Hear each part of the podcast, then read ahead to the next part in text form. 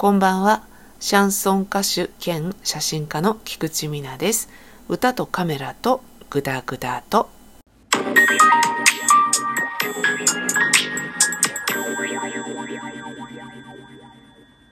本日のトークのお供は、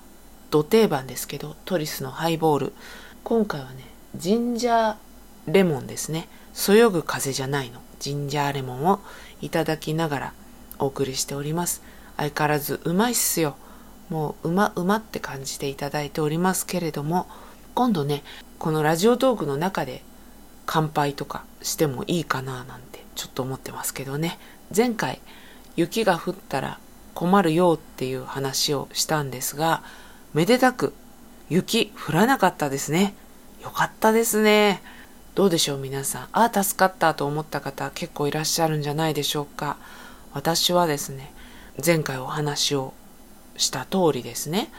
ものすごい荷物だったんですよ。カートガラガラを引っ張って一日歩くっていう感じで拘束時間もね朝の8時半くらいから始まって場所を123箇所ですね。3箇所にわたって移動して終わったのが10時ぐらいでした。だから家に着いたらもう11時回ってるぐらいで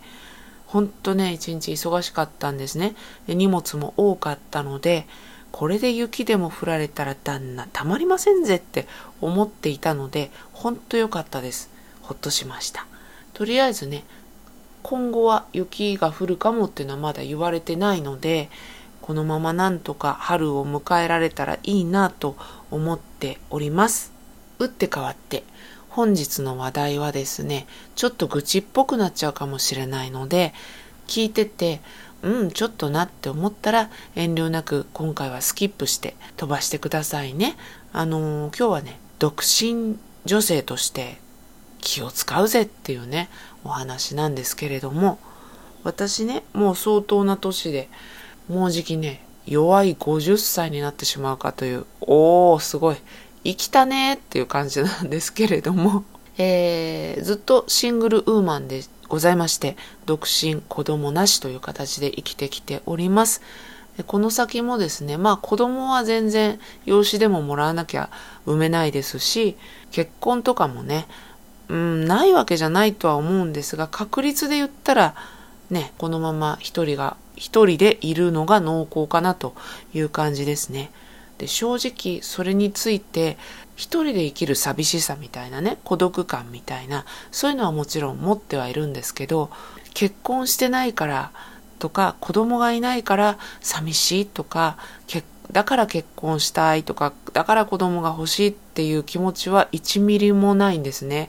私が持ってるのは人間としての根源的な孤独感とか寂しさとかなんででそこにね時折パートナーがいたら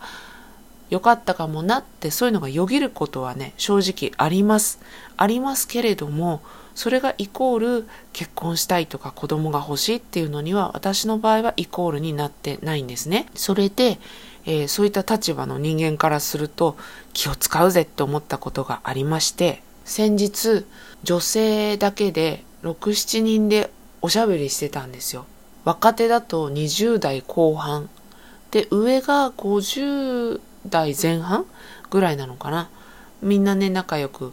お話ししてたんですけどそしたらねその建物の外側からちっちゃい子のね泣き声がしたんですよ。どうもあやしてるんだけど泣き止まないみたいな感じ。そしたらねお話をしてたお仲間のうちの若手の子が子供の抱き方抱っこの仕方が子供にとって快適じゃないのかもね、みたいな話からですね、子育てをしてない人って子供とか抱いても抱き方がわからないから子供をあやせないみたいなことを言ったんですよ。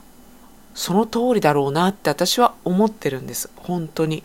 実際ね、私が友達の子供を抱っこしたことがあるんですね。ちょっと友達がコンビニまで行ってくるから見ててとか言われて。なんだけどこれがまあ大変で、お母さんいなくなったら子供ギャン泣きじゃないですか。もうただただもう大音量で泣かれ、真似事みたいにして抱っこでもしようかなと思ったらもうなんかね、とんでもない姿勢になって嫌がるわけですよ。で私はその経験があるのと自分が子供をあやすっていうことをあんまりやりたくないタイプなので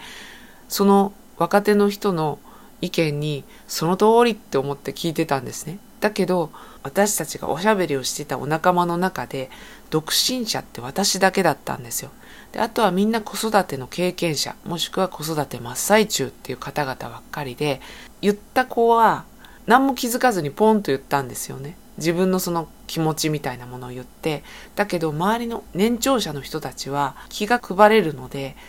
まずいって思ったんでしょうね一瞬ちょっとはっていうような空気がさーって流れた後に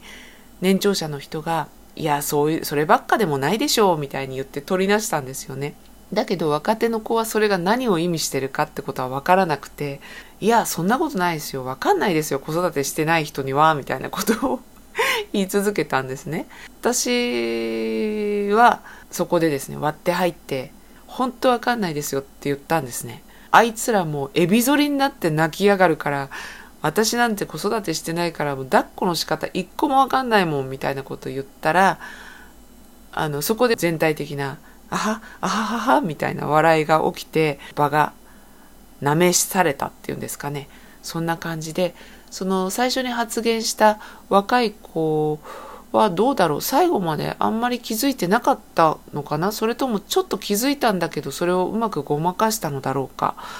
表面的な様子からは分かんなかったんですけど私は両方に気を使わなきゃいけなくて若い子がはって思って悪いこと言っちゃったって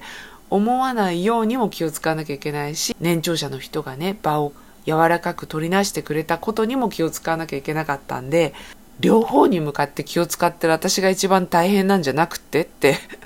思ったんですけれどもそんなことがありました。こういう立場でいると割と変な風に気を使うっていうのかな。誰も気づいてないところで過剰に気を使わなきゃいけないっていうことがたまにドカンとやってくるのがこの立場だなっていうふうに実感をしたという出来事でした。昔はね私子供好きじゃないんでとか普通に言ってたんです。興味ないんでとか言っちゃってたんですけど今はそこまでねなんか鋭角的になんなくてもよかったなって本当に思っていてかといって可愛いとか大好きっていうふりもする必要もないじゃないですか。なのであんまり興味ないですよって聞かれたら言うことにして普段は何もタッチしないんですけどね。一応ね大人になったんですよ。いくつだよって話ですけど大人になって中にはいるでしょ自分の家庭の話しかしない人とか稀にいますよね今でも。その自分の子育ての話しかしないような人って随分減ったけどでもまだ稀にはいるんですよ。でそういう人の話にも昔だったら「あ興味ないんですけど」とかって言えちゃうような人間だったんですね。だけど今は「あそうなんですね」とか「大変なんですね」ぐらいの相づちは打てるようには一応なったんですけどまあそれでもね生活感とか世俗的なことからなるべくちょっと離れてたいっていう意識がきっとあるんですよね私もね。だから一人でバーでちょっとゆっくり一杯やったりとかねそういう時間の心地よさとか雰囲気にこう身を委ねてる時間っていうのの方が私にとってはリラックスできる時間なんですよね。そんなことをね感じた時がありました。なんかまとまんなくてすいません。あの今マンボウがね伸びてなかなかそういうバーにも行かれないんですけど利用できる時間がまたすぐ近くに来たらいいなと思っております。それでは今日はこの辺で歌とカメラとグダグダと